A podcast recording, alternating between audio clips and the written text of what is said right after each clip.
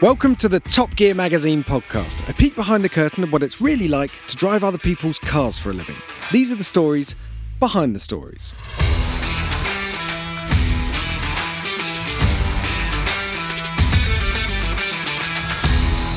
Hello and welcome back to the Top Gear Magazine podcast. I say welcome back because this is part two of our TG2 Cars and Stripes podcast special double header.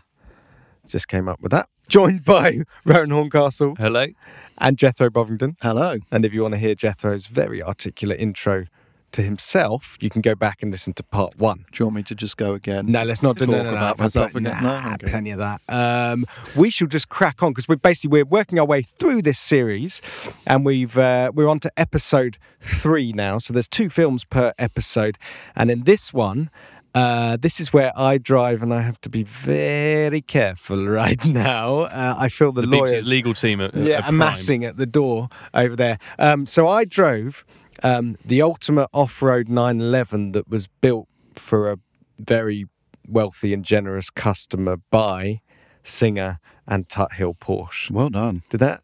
Is that what the badge says on the back? Yeah, it's, It's long. long. It's kind of poking out either side. It's like a 2.8 injection Ghia X or whatever back in the day, Granada. Yes. So um, uh, I say very wealthy and very generous owner because there there will only ever be two of these cars. Um, the one that we drove, so it's the kind of the more overtly off-road Baja spec, if you like, and then he's also commissioned a uh, a more sort of road bias one. Um, that's a bit faster, uh, not the ride heights down a bit, um, different tires, etc. Um, and that's it. There, there won't be any others. So if Singer um, designed an off-road 911. This is what it would look like, and and Tuthill engineered it because Tuthill Porsche, if you don't know, they're the sort of experts in in rally 911s, really. Yeah, they build uh, all sorts of Rally 911s, modern ones, old ones for the Safari Classic, etc. That they are the guys. So there's only ever going to be two. Is that because no one else wants one, or because it's just incredibly precious and brilliant? Uh, I think they may have got embroiled in various legal issues around. I don't know. I think there's always, without wanting to put my, there's always slight tension between uh, Singer and, and and Porsche and what you can call their cars. You know, when we drive, um, we've driven a load of um, 911s reimagined by Singer. Hey, you boom. are on it. You are on it. um, in the past, uh, and there's yeah, there's always this sort of tension between the two companies, especially now because Porsche um, supplies engines for sing- yeah, but Yeah. also when this was first announced, it was just before the Dakar had been announced. So yeah, so I think a yes, that's a very between good the two point. Yes, yes. comms teams. So let's. Should we push that all to one side before we get shut down? Yes. um, and just get on with the car because it uh, massive scoop getting hold of this proper world exclusive. Um, we actually did a, a- a sort of walk around video quite a few years ago when it was first shown um, at Tuthill's headquarters in Oxfordshire. I just poured over the details. It's it's a, an amazing amazing thing. Um, Well, do you want to break it down for us? What is the ACS? And this It's what- the most basic thing. And this was the very first shoot, right? So I wasn't, I hadn't even arrived, and you were shooting the most expensive car, I guess we were. ever Oh, we gonna. So, so potentially you were finishing the series before it even started. Yeah, the, the the jet lag was still real at this point. You know, still stung. Um, so we had, yeah, we had landed and then made our way to I can't remember the name of the the town we were staying in. Began with a Y, but out near out near Johnson Valley, and uh, oh, Yucca Valley. We were Yucca in. Valley. Yeah, That's that's, the we were. one. No, but I no because I, I this is all a bit of a blur because I was still in shock by the insurance uh, that we had to try and sort from this situation. We can't disclose how much this car reimagined. by Well, I say in the film, it's is worth millions, many, many millions. Many so millions, let's let's yeah. leave it there. I, the truth is, I don't think anyone really knows what is a car worth. It's it's um, there's how much. no, there's I love much. That. I'd love this speech to go to the insurance man. Like, who really knows I what mean, it's worth? you're- Who even knows what this car You're claiming worth? it's worth that many millions. I say it's worth twenty quid. So know, let's meet in the middle somewhere. yeah, no, but um, uh, no. So what? Basically, you know, we we have to we have to insure our own cars. The BBC has an insurance department, and the more expensive a car gets, the more expensive the insurance gets. It's, that's that's pretty basic. they Um, fell off the chair, their chair with this one when we Yeah. said how much um, it's worth, and the premium uh, they came back with was was pretty extreme. And so the shoot was off, basically, because um, believe it or not, um, our budgets are tiny. So we got lucky. We got a break on this one, didn't we, Ray? yeah. Yeah. The owner then dug into his policy, and then America, being American, having different insurance rules, in his policy there was a line that said, "Ah, journalists are covered for editorial purposes." Specifically said, It's incredible. you're covered for journalists shooting editorial content on your car, full stop. so all bets are off. You could just drive anywhere Yeah. you wanted, not even have a care in the world for this car's value Yeah. or Which its was- owner who it was standing nearby with a gun. Exactly, because they just dropped it off to our Airbnb and left it on the drive. And then But I we did have a minder with him. Uh, shout out to Matt. Yeah, exactly. he but we blocked it in, but no, no one would know the true value of this car as we were just driving it around Yucca Valley because it arrived. We thought, God, let's just take it out. So we Yeah. went and fuel, filled it with fuel, did the shopping run in it. So it was mega. No, so the so the the sort of premise of the film was like, kind of um, if you listen to part one, what what you were saying, Jethro, about America and how cool it is, you can just drive down the road, turn off onto one of these OHV areas, and just have fun legally. You know, use a car, an off road car, especially how it's supposed to be used. And that was sort of the premise. You know, get up nice and early, crack at dawn, get behind the wheel of this car, drive it down the highway, and then pull off and just sort of go nuts in the um, in the sand dunes and and on a dry lake bed, um, which is I was delighted with because it's pretty much the safest place on earth to skid around a very valuable car. So, what is the technical breakdown of this thing? So uh, starts life as a 964. Obviously, um, all singers do. Um, And then it just gets the full, you know, if you've got a, a, a bottomless pit of money, what Yeah. can we throw at it? So it's got a completely bespoke twin turbo uh, 3.6 flat six to go with. And then Tuthill just goes into their, their parts catalogue Mm. Yeah, and and- throw all the Gucci stuff Yeah, at anywhere it between 450 and 600 horsepower, depending on how much you want to turn the boost up to. Um, it's got twin shocks at each corner, Yeah, full FIA spec roll cage. So you could go and race all this carbon, summer. if full wanted to. carbon panels, five-speed sequential gearbox. It's almost like a modern Group B sort of situation, Yeah. isn't it? Yeah, yeah, yeah. And it looked, it, I mean, it looks mad. I don't even remember the first time you saw it. It had these kind of rubber sort of fangs. They're mud flaps, but they came out um, horizontally out the front of the car. Those, those have sort of disappeared. I think the owner must have sort of uh, decided they weren't his bag. But it's a re- it's a really interesting thing because it's obviously a car that has been designed to be abused. We interviewed Richard Tuthill when we first saw it, and I was getting him to explain, you know, wh- why it's got the twin shocks and why he'd chosen all these th- these various specs. And he said, "Oh, so you can hit big things and laugh."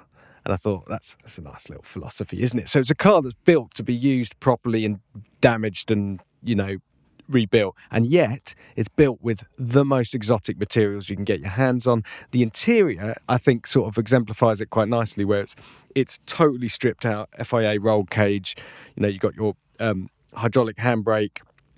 You've got uh, your sequential gearbox, but then everything's done with that, that sort of singer level of detail and like knurling and and you know there's there's sort of paint spatters everywhere to make it look a bit cool. But really, it's just a flat out it's a flat out race car. It's a weird thing, though, isn't it? Because when the reason it's so expensive, it would be expensive even if they built, say, 50 of them. But the reason it's really so expensive is one guy has underwritten all of the development Yeah, yeah, costs yeah. for one car Mm. or two cars, as it's going to turn out to be. But with that value in mind, building a car that's incredibly functional is cool. But is, you know, the owner, we can't reveal who it is, I guess, but is he rich enough that he can enjoy it and not even think of the value? Well, the fact is that it arrived with paint chips everywhere, Yeah. scuff wheels, the whole bit of lot. He gaffer has been- tape holding a bit of trim on. Oh, it There was did? like a button Great. missing, and I was like, yes, he's been he's been using this properly. and he sold. he- You know, his last words to us were, "Please drive it properly. Just like there's, don't worry about anything. Just absolutely have at it." Yeah. So we did. Yeah, As so we as we did. I, I, I'll be honest, um, a bit, a bit of trepidation in the first half of the day, but that's where we started on the dry lake bed. So Yeah. lots. Just, um, it's not dead flat, but it's as flat, as flat as you could hope for. Just loads of space to, you know, top speed, skid it around, get used to the car. It's it's really interesting because I'd actually driven the 911 Dakar probably a month or two before, and completely different. Completely different. The Dakar feels like a 911 basically that's got a teeny bit more body roll um, and it's just a bit tougher. You know, it's basically different, especially different tyres and race suspension. Yeah. The 911 Dakar with some other underbody protection. This is like completely different. The way it moves and rolls and everything is just it's just on another level, um, and it's quite good fun. You know, I'm not the I'm not a skid. I'm not a it's quite good It's fun. quite good How many millions did it cost to get? Oh yeah, it's pretty good fun though. yeah. Well, I'm not. You know, there's sort of Captain Skids quite like you, but there's it's sort of the way On a dry lake bed on a dry lake with someone else's car, everyone is Captain Skids. I think Yeah, that's yeah. the rules. Um, but it was well. Let, let's break it down. I think the engine um, was good. Could be more exciting. A little bit sort of muted by the That's the thing by I had to the go turbos. to. We, we, we when you associate, you know, Singer's current work with the DLS and that crazy high revving thing, those turbos, it's actually and and a the amount of revs you have to play with is basically half, and it's a lot flatter in its delivery. Did it have anti-lag or anything? no, no. Oh, that's a shame. So uh, it's not that. So yeah, I, I was not disappointed, but you know, when you've had the other naturally aspirated route, it's, it's very different to that. Yeah. But um, everything's very simple and easy with it. But this, with the sequential box, Yeah. again, has a hydraulic handbrake. Yeah, the box is mega. And we actually, in the second half of the day, we took it off sort of up into the kind of rockier, sort of gnarlier bits. There was some whoops. Mm. That was my taste of whoops, except I didn't have an instructor next to me like you did. I was just figuring it out for myself. you Yeah, yeah. And literally speed. Every time I did it 10 miles an hour more, the suspension started working even better and better and better and better. So it's got a sequential box, as in a lever, Yeah. not paddles. Um, paddles or lever. Yeah, Oh, you do okay. the old school WRC Seb That's Loeb. pretty cool. Yeah. section. Uh, I think, you know, we can safely say lever better. Yeah. Yeah. Just, just, and it feels more heroic It does somehow, feel more doesn't heroic. it? You And feel yeah, like some the sort noise, of god. The, the bang when you hit the next gear. Oh yes, yes, that is definitely the way to go. And it's four wheel drive, I assume, Mhm. And pretty, pretty. I mean, does it feel like a Dakar in any way when it's like skidding around and stuff, or is No, it just really. totally different? No, because you can skid it just on, on on sort of momentum. It tips over and then will just sort of roll into oversteer. Okay, Um, or you can use your your handbrake, which I span several times. Oh, and you did? Got the hang of it. Yeah, yeah, yeah, yeah. It's a lot softer and it's it's jacked up. It's really interesting seeing it on the road because obviously the value of it, but others, you know, general public don't know, but they know it's interesting, but it's not shouty. It's a really nice mix of those elements. Plus, it's got it's got a half door because it's got the full carbon um, monocoque to, to go off too, and other really nice intricate details which you pick up on. And some members of the public do, or they don't, or they just go, "Oh, that's a 911 with massive wheels," and it looks quite interesting. So it, it plays in this cool world where you could park on the street and no one really know, Yeah. but also the people who do know know how special it is. But I do think it raises an interesting point because the sort of standard, the, the classic singers, I think they call them now, you know, their sort of selling point was this the beau- the attention to detail, the quality of the trim, the like the craftsmanship in every tiny little component. And that's what you're paying your, you know, half a million quid plus Yeah. for. You know, it drives, it's, you know, the chassis sorted, the engine's great. But uh, for this, because it's such a specific function that they want it to do, the first thing you said when I told you I'd driven it, you're like, yeah, but you could do that for 100k with with just the best bits off the shelf. yeah, Um, and that's and that kept playing on my mind because I was like, "You're right, you're bloody right." But the thing is, you you and I can't get inside the mind of a billionaire. You know, Oh fuck! I wish I could. who knows? Who knows? The pants of dream. billion. yeah, but yeah, but you know, but it's sort of like, well, I could, you know, you could take a 996. in some ways, what I love, love about it, it once again shows the versatility of what 911 is all about, doesn't it? On the one hand, you've got you know race cars, track cars, GT3 cars, etc. Then you've got Dakars. Then independently, lots of people are pushing the envelope much further in all different directions. So that's super cool. On the other hand, I think it's the most pointless thing ever because who wants millions of dollars tied up in a car that effectively you want to almost try and break every time you drive it? But hearing that the owner is driving it properly, Yeah. I mean, if you've got the money and that's what you want to do, then I'm not one to judge. Like, it's cool. I think it's great that there's people out there who love their cars enough, love the idea of a rally 911 enough that they're prepared to go beyond like a 959 Dakar car and build their own crazy thing. So, yeah, if it's being used properly, that's cool. I, any car, and particularly any 911 at the minute, that's polished to death, you know, has leather air vents, you know, and God knows how much spent on all these stupid Sonderwunsch or whatever department. I hate all that crap. But if the guy's got that element covered, but he's also driving it properly, then yeah, fair I know. play. I did that. That was a big. That was a big part for it, and we didn't know whether it was going to turn up on a trailer and be absolutely pristine, and we were going to crap ourselves because we wanted to take it out to the desert and drive it, and we were going to, you know, feel awful. But actually, no, we saw it, and we were all like, "Yeah, we're good. We're good to go." Yeah. Yeah. Well, the fact that they drove it to the shoot shows that it's not a trailer queen straight away because they, they did a couple of hundred miles before it even had begun. So uh, yeah, and Tuthill drives like a lunatic, so if he developed it, it's, it's going to be good. Yeah, yeah. if you um yeah go back to the the the original film they put out with Tuthill testing it. Um, it's quite good. I think he's driving along a beach, just a Welsh it beach, yeah, Welsh just beach, smashing yeah, into absolutely smashing. everything possible. So Yeah, yeah, the R and D heading costs for that the guy was paying for was basically Richard Tuthill to have a really good time in front of some cameras. But no, it's uh, it's, it's absolutely mega. Cool. So then um, you got a bee in your bonnet um, about manual gearboxes. I don't know if I got a bee in my bonnet. I mean, I think the point was like you were talking about previously in the previous episode. America gets so much good stuff, and previously when I was a kid, I remember growing up and I'd go to America and read car magazines, and they never had the good cars. They had the odd Corvette or whatever, but if they had a Porsche, it had specific American suspension that was two inches higher. If they had an M3, it had a less powerful engine, less exotic engine that was more like a standard production car. And so America got all the dregs effectively, but now it's the biggest market in the world, biggest sports car market in the world by a mile, biggest everything market really. And so they're getting all this good stuff. And it seems unfair that, for example, BMW will sell you a manual M3 in America, but they won't sell you one in the UK. And then when you take that to its ultimate conclusion, you end up at the Cadillac CT5V Blackwing, which is America's own version of it's sort of in between an M3 and an M5, but it's a super saloon with a supercharged 6.2 litre engine with 668 horsepower, 659 foot pounds of torque, which is just insane. And it comes as standard with a manual gearbox, Which you can flat shift. which you can do no lift shift. Yes. Yeah. So Olive shift. I just feel like we deserve these cars too, and we. But more than that, we wanted to. I think the premise of the film was to prove that manual was superior to automatic. Yeah, and to do this, we changed location because we'd done stuff in California at the mm. time and gone to Utah. We went to Arizona and a place called Apex Motorsports Club because it is a club. Hmm. Yeah, well, again, something they do in America better than us. They have these facilities again for very wealthy people where you buy a condo, you fill it with all your cars, and then you have a track at your disposal to use any time you like. Like we go to a leisure centre here, they can just go right. No, I'm going to pull out my 275 and I'll do a couple of laps, and it's 45 minutes south of Phoenix and near Scottsdale, very moneyed part of the world, but also very, very hot, even when we were there. So they open the track at four in the morning, and all these business types go pull their cars out and do a track session from four till seven.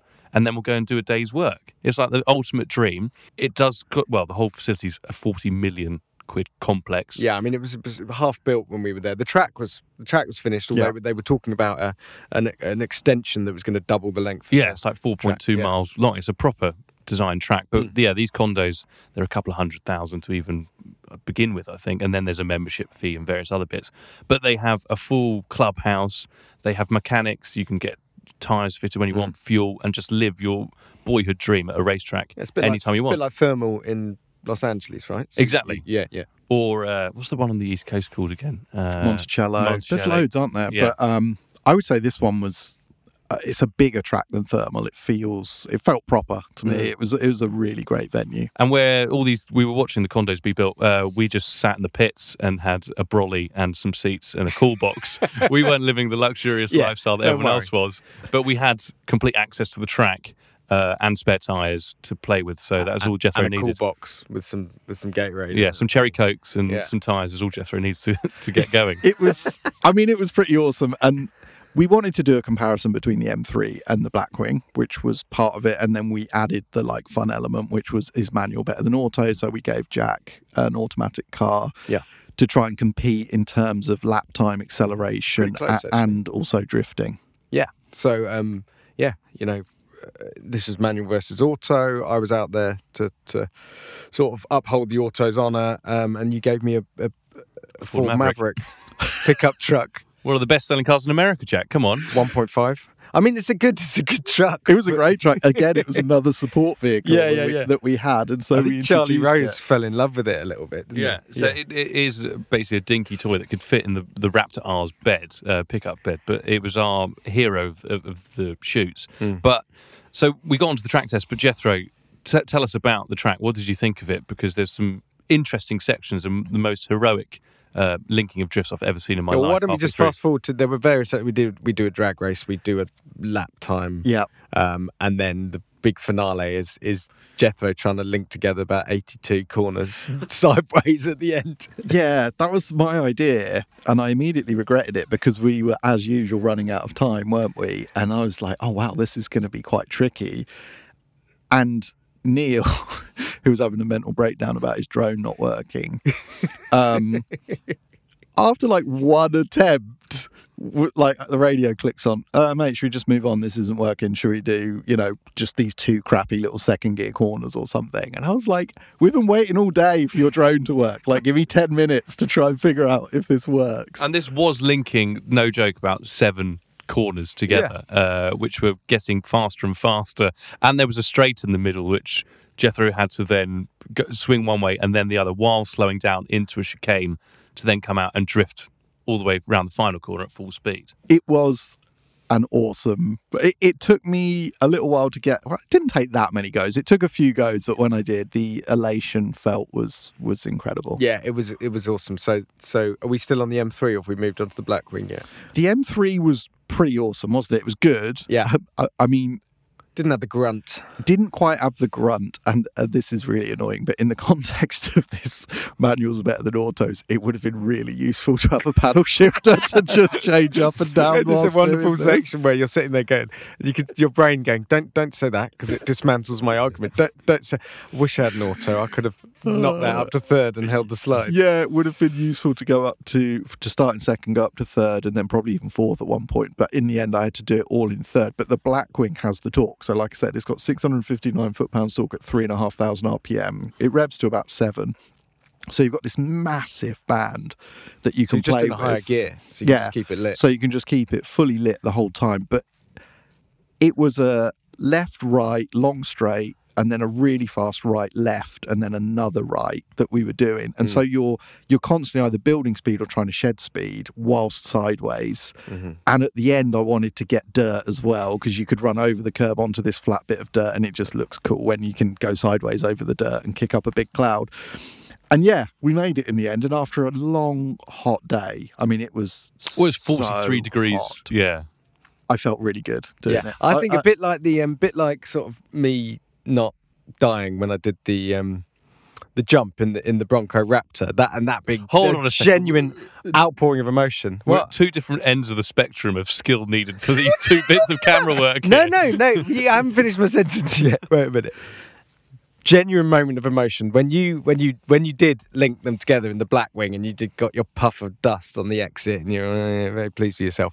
I think you're swearing loudly at the camera in the car and then you sort of pull up and you you're the biggest smile I've ever seen. I that was- was a man who had who was fed up with Neil's drone and the cameras and was just like I was done it. wounded. I was wounded when it was suggested that I wasn't going to be able to do this, and therefore we should make it much simpler. And so I was absolutely uh, elated to pull it off and make Neil feel even worse about his terrible, terrible yeah. day. And just a, a bit of backstory too, because we'd all then go and celebrate together because we filmed all of this series in one go, which may people may find a bit bizarre, but we were a bit time short and budget short, so we did it in two weeks, and we would all stay together in Airbnb. So it was a real family atmosphere. So Yep. when Jethro had done that, we were like, right, okay, it's very hot here. Let's go back to our Maricopa resort, and then which isn't a resort; it was just a small house where we'd share, we'd have a beer, and then um, Oh, and we go out discovered for the same dinner that we'd had four nights running, basically. when did we have the barbecue? When did we discover that Aaron was uh, pretty handy on Aaron being um, one of the um, Cameramen. one of the cameramen, That was our wrap party. also very skilled on the grill. He was He was. He so was Aaron took that on. extremely good. But yeah, it was funny. The the track is great there, isn't it? It was really cool. But it was the weirdest thing. It ran beside a train track, didn't it? Hmm. And trains came past, and I'm not exaggerating, every four minutes. and they're the American trains, which are about four miles. the Yeah, big freight trains. I yeah. mean, they are. It was almost like every time you looked at the horizon, there was a train because, like you say, they came regularly and they they're they're like four miles long, and yet when one arrived, the cameramen, it was like everyone at the at the action stations. It's like red alert. We we have to get the car with the train behind it. Yeah. I'm like.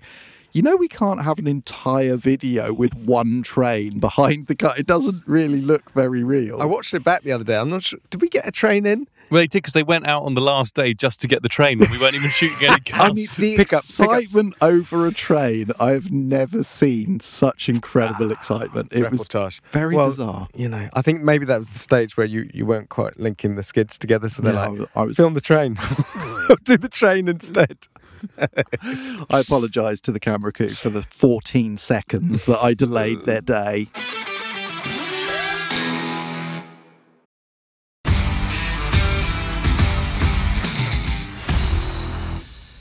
Right, should we move on to episode four? Yeah, episode four. This is a juicy one, isn't it? Episode four, yeah. So this was um again on uh, Jethro's recommendation because you've been to Moab. Um, were you there? Was it Top Gear America? You went there? with I went Moab? to Moab, yeah, with a with a previous project, and I was amazed by the place. It's Yeah. it's sh- I again not necessarily a rock crawling sort of person, but I was genuinely blown away by that place and what you can do around there. Yeah, yeah, and it was more about the the vibe. So actually, the original idea was to sort of show people uh, about this town uh, in Utah called Moab, which is this sort of what would you call it? They call it wheeling, four wheeling. What's it, what's it called in America? This this sort of general like off roading sort of vibes. You can go out in buggies, you can go out in your jeeps, you can go out in your off roaders, and the, the the idea was to just sort of show this town as like the Nurburgring of America because Yeah. it's full of history. It's full of just like good time vibes, people there to just chill out and have fun and do these incredible um, sort of off-road routes that are kind of cut into these these red red mountains and canyons around about. So that was sort of it. Let's do a bit of off-roading while we're here, but let's show everyone this cool place. And then we sort of inadvertently picked pretty much the sort of scariest off-road trail that America had to offer. Yeah, who recommended that to you? Because I'd been in in the past, and like you say, what I loved about it, as you drive towards it, you're in nothingness, beautiful location, and then suddenly everything you see revolves around cars, bikes, buggies, yeah, yeah. off-roaders. So it feels like you're heading into this. You're a million miles from home, but you feel like, oh, this is a place people who love cars come Yeah. to enjoy themselves, and Yeah, yeah, I, I loved that vibe. But yeah, you went for the Well, craziest no, so there available. was um. So yeah, so we we managed to get a, a borrow a car off Jeep. So it's a, a Wrangler Rubicon 4xe. So it's a stock kind of factory car, but uh, a, had you know had a certain amount of Rubicon means that it's got a certain amount of off road ability, but it's only got 35 inch tires, which isn't enormous in the, in the context of these things. And it was the 4xe, so it's the plug-in hybrid, but that's fine. It's got it's got enough torque for for But also, this is Jeep land. Like Moab is Oh, yeah. like the epicenter. it's like a of- religion. yeah, Jeep there. World, and they hold their Easter Jeep Safari each Yeah. year there, which is where they have concept cars and everyone crawls over these rocks together. Something again we'd never do in the UK. Yeah. So they put us in touch with a um uh like a guide company because you know I'm screwed if I'm going out there on my own. Yeah. You know, we needed some professional help to get around these things, and yeah, we we we we, we zoomed the um the owner of the company before we headed out, and he just sort of suggested a few, and literally he just went, oh, you know, uh, what was it? It's like spider's web, cliffhanger, or something else, and I said cliffhanger sounds good you know, be fine, wouldn't it? And he was like, yeah, sure, it'd be absolutely fine, it'd be great. So that's so that's what we did. We we decided we were going to go and go out and do cliffhanger. Now you asked what car are you in, and we said, oh, we're in a stock Yeah, a stock Rubicon. He goes, oh, that'll be fine. So we said, oh, well, he you know he knows more than we do. Yeah. It'll be absolutely fine. and uh, yeah, well, first of all, uh, just utterly beautiful. Like coming into the town, all those vibes that you just talked about. Yes, everyone's there to enjoy cars, talk about cars. And have fun, and then once you just literally drive out the back end of the town, round the corner, and you're up into these canyons, and it's just spectacular. And then literally we're there at the start of this thing, and the first thing is this huge set of steps that descends down. I mean, if I was if I was there without Jim, who was the um the, the sort of lead guide on this thing, beckoning me down and saying, "Yeah, yeah, you're good, you're good, you're good." Uh, there's no way I would have pointed the nose down that, and that was like the mildest obstacle of the day, which is just sort of trundling down these steps. Anyway, and then we go round, and then we hit that first obstacle, the first really big one, which was essentially, I mean, you'll see it on the video, but it's it's sort of like a three and a half, four foot high vertical wall of rock that he seemed to think for some reason I could just drive up. So there's a brilliant shot. Um, props to Charlie for getting this one, where he sort of beckons me forward. Come up, come up, come up, come, come up, expecting the wheels to sort of purchase, and the fr- the sort of the grill of the car just goes. Eh, just really like unceremoniously into this rock. And I'm like, the physics don't work, Jim. And he's like, no, no, no. So you sort of pile up a few rocks just to get your, you know, if you can get one wheel, can get some purchase, then it can haul um, the entire car up. And yeah, so that that obstacle they managed to we managed to sort of get halfway up, and then it kind of slid sideways, and then I kind of got wedged between two rocks, and then there's the So this car's brand new car sustaining was- damage. Yeah, there's You a- destroyed this Wrangler. No, no. Um, Cliffhanger destroyed this Wrangler actually. So, but that was their attitude. It's like you hit you're, you're full wheeling, baby. You got to do this. You got to take some knocks like- and like- dent some panels. And When I did it, I was stunned at what I was in a standard vehicle too, Jeep actually, and I was stunned at the stuff it can go. Stuff that you could not crawl up yourself on your hands and knees. These things will drive Mm. Yeah. up, and Yeah. it's like magic. It's insane But- what you can do. But the limitation is the height between the floor and your diff at the back, and that's Yeah. what you realise, and that's why just a silly set of tyres gives you all that extra clearance. And the the Jim's sort of guide car had, I don't know how big his tyres were, 37s, quite large. They must have been 39, 40, 40 inches plus, and he was just just going over stuff like it wasn't even there. You know. So when you got to the top and back down, what did you do? Just burn the car? just set it on fire. No. the poor delivery man with I his just- little sheet of like inspecting damage. He may as well just shredded the sheet. I Yeah, I just I just left it at the top. just sort of left the keys in the ignition. just monument went, to where That's we- no way. That's making it back down again. That th- there was a genuine moment at the top because I assumed there was some sort of you get to the top and then there'd be this gentle loop to come back round or something. Because like, nature does "No, that. You have to do a three point turn on top of the world. Uh, and literally go back the way you came. Now, the reason it's called the cliffhanger, this trail, is there's an obstacle called the cliffhanger, which is there's a uh, there's a path just a few meters wide, uh, a thousand foot drop on one side, and then it's essentially a staircase of sort of four foot high steps and boulders to get down with that drop on your left. Now, because we all knew this was the money shot for the for the video and for the magazine feature, we were like, "Yeah, Jim, you just go through it. You go up ahead. We don't want you, you know, cluttering up the shot. So, Jack, you can basically do this thing on your own." So yeah, I mean, I was literally at the top of this thing again. Crapping myself, crap myself quite a few times during this during this shooting, and just just went off. There was no there was no other way of doing it than just sort of sending it in a controlled manner. Um, and and it went down and it scraped and it bumped and it smacked and eventually the, the tires hit the bottom. But there's a there's a moment caught on camera, isn't there? I'll, I'll let you describe. No, I'll employ. Please watch the YouTube video. If you want to see a grown man look like he wants to scream "mummy," it's when it's when he's going down this cliffhanger because he is absolutely petrified. Um, so yeah, go and watch the YouTube video now. think- but we did g get to the bottom. I think the, the words came out mouth was, "This isn't right. This isn't right." And then, and then it just. Do you feel in genuine peril? Because I, Nah, I it is pretty scary when you're doing off roading and there's a drop because the car can lurch for, as it's going Yeah, over yeah, each yeah. boulder. It can lurch from side to side, and it feels pretty sketchy. Do you know what? I'm I'm generally generally pretty good at like adren- adrenaline sports. I've done a load of bungee jumps in my life. Done like um, skydives. You know, I don't really.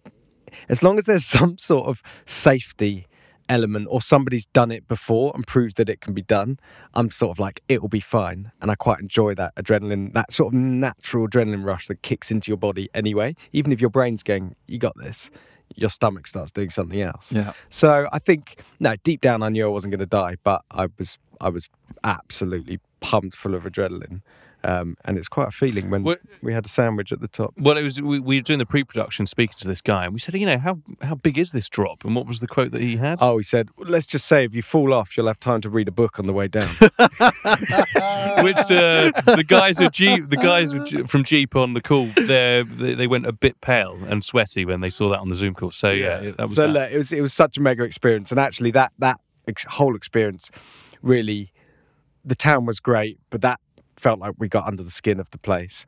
And the guides were Jim and his team were absolutely spectacular and great fun, and you know always keeping a sense of humour with everything. And then we met a load of people on the trail as well, including a load of like tourists that were on their way down, going, "Well, we're not doing that one again," and we're like, "What? What? Why?"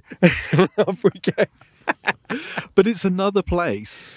Well, I've talked about the ultimate stag do at the last one, but I, when I was in Moab, I remember really clearly driving up some ridiculous cliff face and thinking, I want to bring my kids here because they wouldn't believe. Not only do you get to do this crazy stuff in a Jeep or whatever you happen to be in, the places it takes you, the scenery is obscene. Like it doesn't feel. Re- it looks like you're looking at some sort of um, Hollywood set. yeah, like or some virtual reality world. It doesn't feel. Re- it's like a universe has been built in front of you for a movie or whatever. And the fact you can do it and have all that adrenaline at about two miles an hour, by Yeah. the way, as you're climbing up these obstacles, I think it's great. I I really want to go back. Yeah, so I think our follow up feature in Moab should be, um, as we discovered, that there are off road recovery trucks. So if you really get in trouble or you get a puncture or you, you know, snap an axe or whatever you do, then there are trucks that will come up these up these uh, routes and uh, up these trails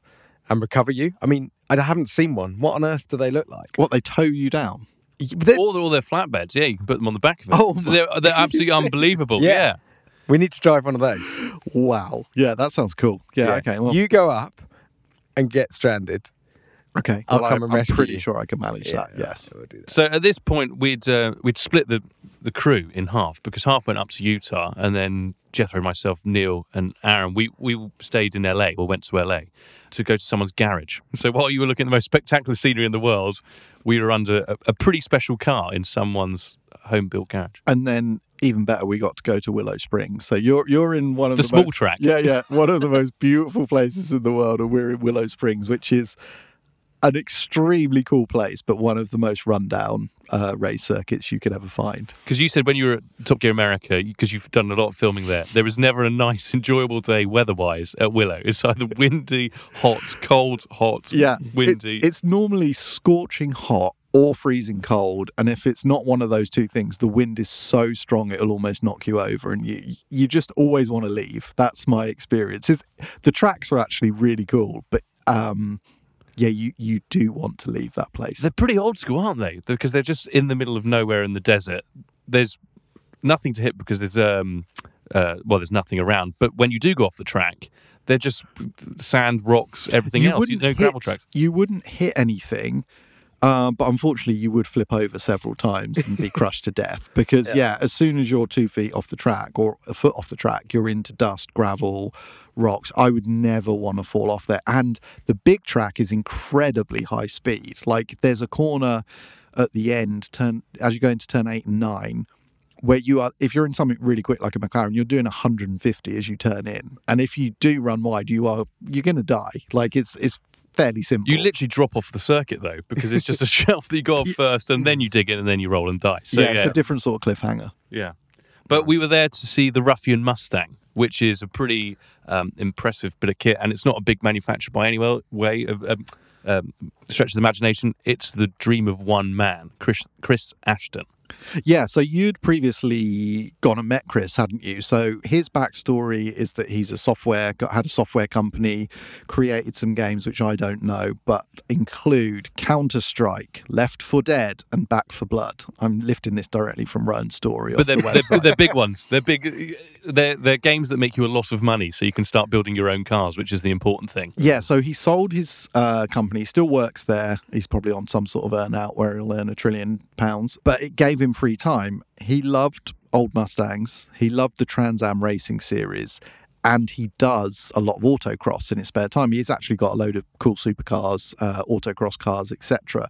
So he decided to build a Mustang, it's a 1970 Mustang, with the Trans Am racer look that would compete in autocross for him. So it's got the look, it's got the car that he loves, and it's got the function, which is um, autocross. And what you need for autocross is, I guess, a lot of grip and a lot of agility. A 1970 Mustang does not feel like the right car to be beginning your autocross project. But he's created this thing that looks like a rendering, is handmade by him with an English wheel, like old school style, but actually performs in a way that I was not expecting at all. It's really, really good.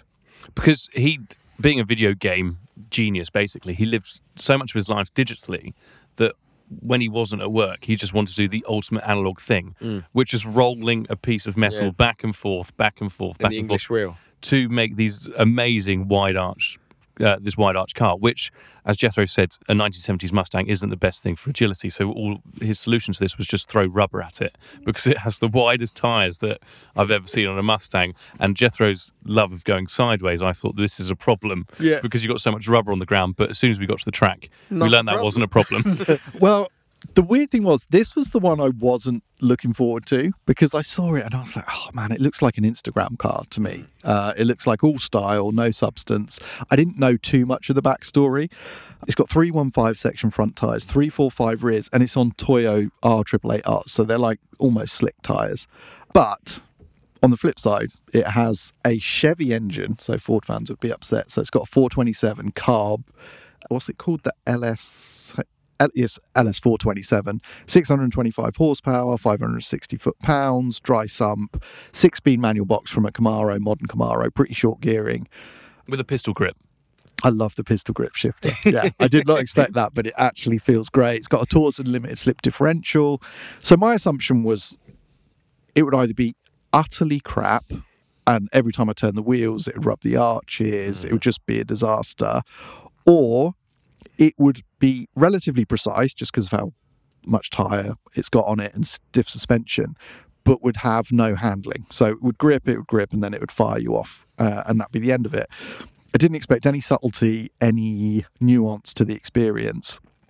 And it's a homemade thing, built by a bloke in his shed, effectively. And it turned out to be just a beautiful handling car. Like the engine is stunning, sounds great, absolutely wild thing. But the chassis had a delicacy and a balance that I didn't expect. And so pretty soon, I mean, Chris was pretty cool. Um, I started off slow, but it didn't take very long before I was just ripping the car around this little track because it, it felt so at home doing it. And we were on a little tight track, which is almost like autocross anyway.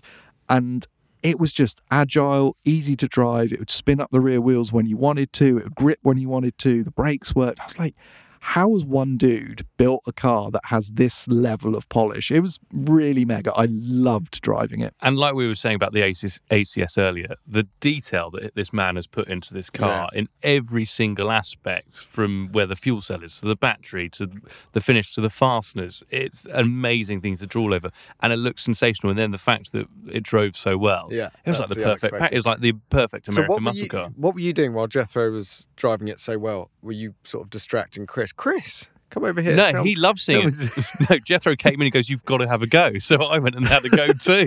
so then, and then it got to the end of the day, and we thought Chris should probably have a go, and then it ran out of fuel. So Sorry, Chris.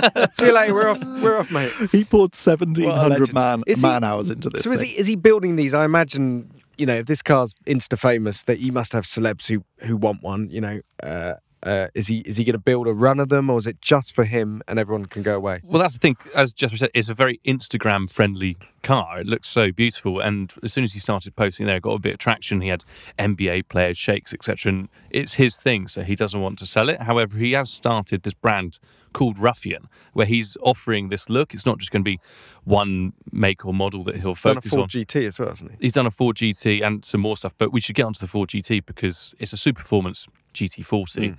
which then has this crazy kind of like cyberpunk look to it. Which we again we went to his place to have a look around, and the the finish on that is a very different thing, but again has the same philosophy of kind of has to be you know uh, autocross happy. So and lots of rubber, lots of wide arches, Yeah. but you know, he's 3D printing the headlights himself.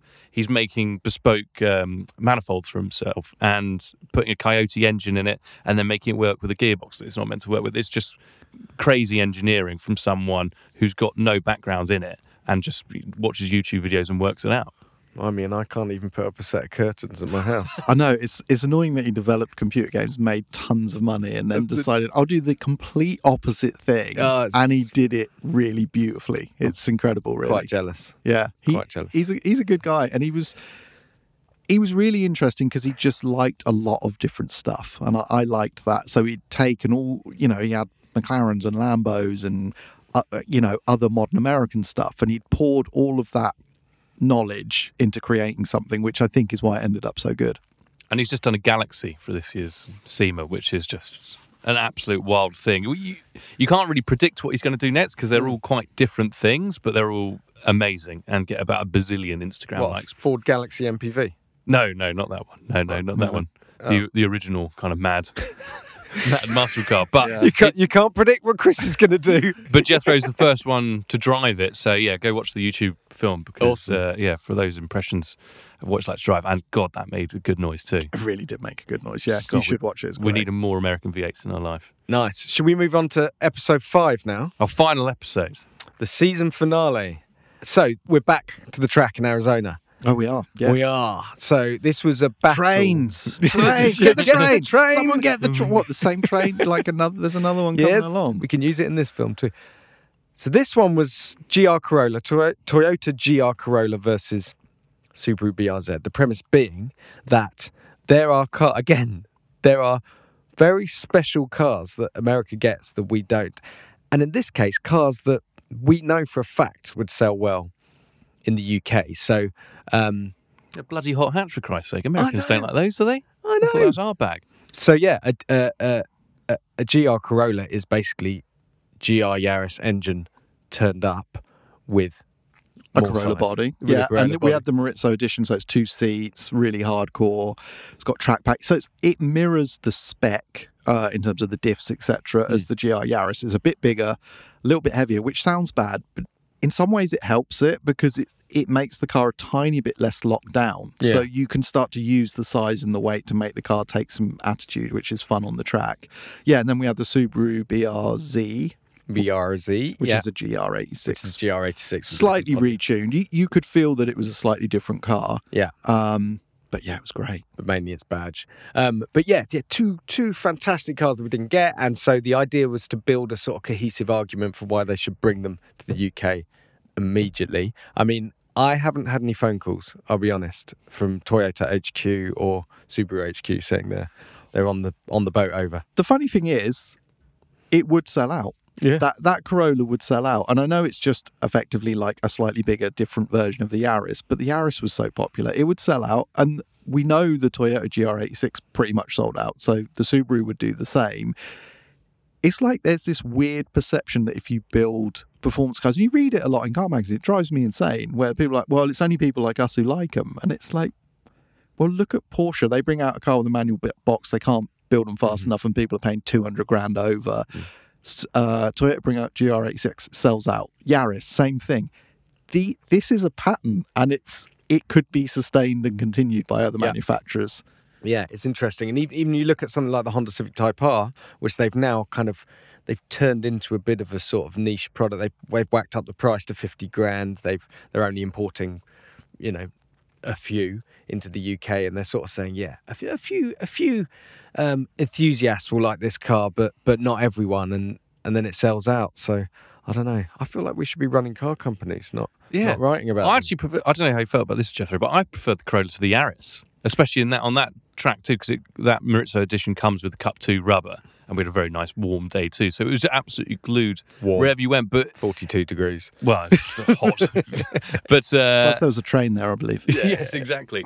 But that with the gearbox, it was so fun to throw around the circuit. And I just thought if this was in the UK, not that you'd want the two seat example to live with every day, but it'd be a better package to have in the UK. and it was even better on the road. I thought when we took it away, we did the whole video on the track, and it was great. It was cool on the track, but when we took it on the road on the way back to the house and stuff, I it felt really, really really good. I really enjoyed it. It made the coolest noises too. Yeah, Absolutely where you wanted to go old school, you know, JDM spirited turbo offs and various and, and, and whistles and chirps. Amazing. and then the BRZ was just the sweetest handling thing. Like it was just such a joyous thing. And we'd had obviously the Cadillac and the M3 there, both brilliant cars. And we loved that M3 manual, didn't we? Mm. Which was a surprise in some ways because it's the lower power one. But the BRZ was just such a lovely thing to slide around. A, a monkey could slide that car around. So basically, I, I, do you know, it was so long ago, I can't even remember the setup. It was something like, here's another reason that um, you should bring it to the UK because, you know, it can make drift gods of even Billies like this bloke cut to Jack. Jethro going, right, start here, you know, drift all the way around this left hander, transition here, around this tight right, yeah, whatever he did, set up a, basically an impossible drift. Ti- I don't think Lewis Hamilton could have done it. To which I sort of, you know, spin about eight times, nearly cry, and then he calls me an idiot, and then he does it second time. You know, that's that's mainly how these things oh, went. What a great day at work. Yeah. and then we sent you back out into the sun to get It sunstroke. would have been yeah. fun if there wasn't so many cameras pointed at me. You actually did pretty well. I, the car just had so much balance. It was Yeah, yeah. such a lovely thing. And it's absolutely tiny when you've been used to, you know, at this point, we're at the end of two weeks in America where you get used to the scale of everything and you get into this little slipper of a, th- and it's just unbelievable to have and play around with. So, um, Yeah, it's very jealous we don't get that. Yeah, and it's a car that rights sort of a lot of the wrongs of the old one that was still quite lovely. And when it came out, we we sort of raved about it. Um, that's the original GT86 and BRZ, and this one's just got a bit more torque. bit more and- torque. yeah, I would say it wasn't quite as precise at the front end, maybe as the Toyota, but I actually felt the balance when when you were sliding it around was just so good. It was great. I don't know why they don't sell it here. There, there seems to be no good reason. Mm. they probably just go well. That you know, a couple of boatloads of GR86s will mop up the interest, but they sold out within 90 minutes. I Yeah. think the fir- first load sold out in 90 minutes. It's like surely an alarm bell was ringing somewhere. In No, Japan. they're like, no, funny- there's some crossovers we can sell. Bring more of those over, please. So, It's a funny company though, isn't it? Because in America they still seem to really want to channel the fun element of the cars they make. They still do um, WRXs. There's this huge culture that still supports those cars, which has been left to wither and die in the UK, and it just doesn't exist anymore. And the BRZ could be the car to like reintroduce Subaru to enthusiasts and make people realise it's not just Colin McRae. But they just they won't do it. yeah, No. it's we- weird. Subaru USA are so cool. A, for us to deal with, but they're Yeah. up for everything. But the product they have there, you know, you've got the Huckster for Christ's sake, which if you haven't heard about, go to episode one. That's one end. Whereas, yeah, in the UK, we get the most boring things possible. I've I've totally lost track of of what Subarus are what you know, Foresters and the like. It's just they all just blend into one, but they've still got all this WRC legacy built in. All Yeah, this and they brand still- equity. And they still build cars to that formula. We just don't get them. It doesn't make sense to me. Cool. Right, should we move on to the final film? yeah, from a racetrack, high speed driving, and Well, to lots- another race. Oh, to well, another race. This was uh, an absolute nail biter. So, if you didn't, if you didn't um, know already, so we had this idea a while back actually for um, for a feature called Mental Rental. So Hertz and Sixt, and probably another a number of other rental companies will rent you ludicrously powerful cars for not very many dollars in America. Uh, and actually, the craziest of them all was the um, the Shelby GT500H. So this is basically based on the, the Shelby GT500, but it's made specifically for Hertz, and eh, they tickle the engine up to 900 horsepower. It's got a few other few other goodies on it. Um, the sort of iconic Hertz black uh, black livery with gold stripes. And there's history here, isn't there? Because back in the day, Hertz had GT350s, I guess it was, Mhm. and famously people would hire them for the weekend, fit them with roll cages, race them, and then take the roll cage out, take them back, and they'd have holes in the floor, etc. So Yeah. there, there's like a legacy that you're Or even- continuing. uh, as I discovered, just remove the engine wholesale, put in a put in a standard block, and then uh, hand them back and hope no one. oh, really? Yeah. Oh, that's great.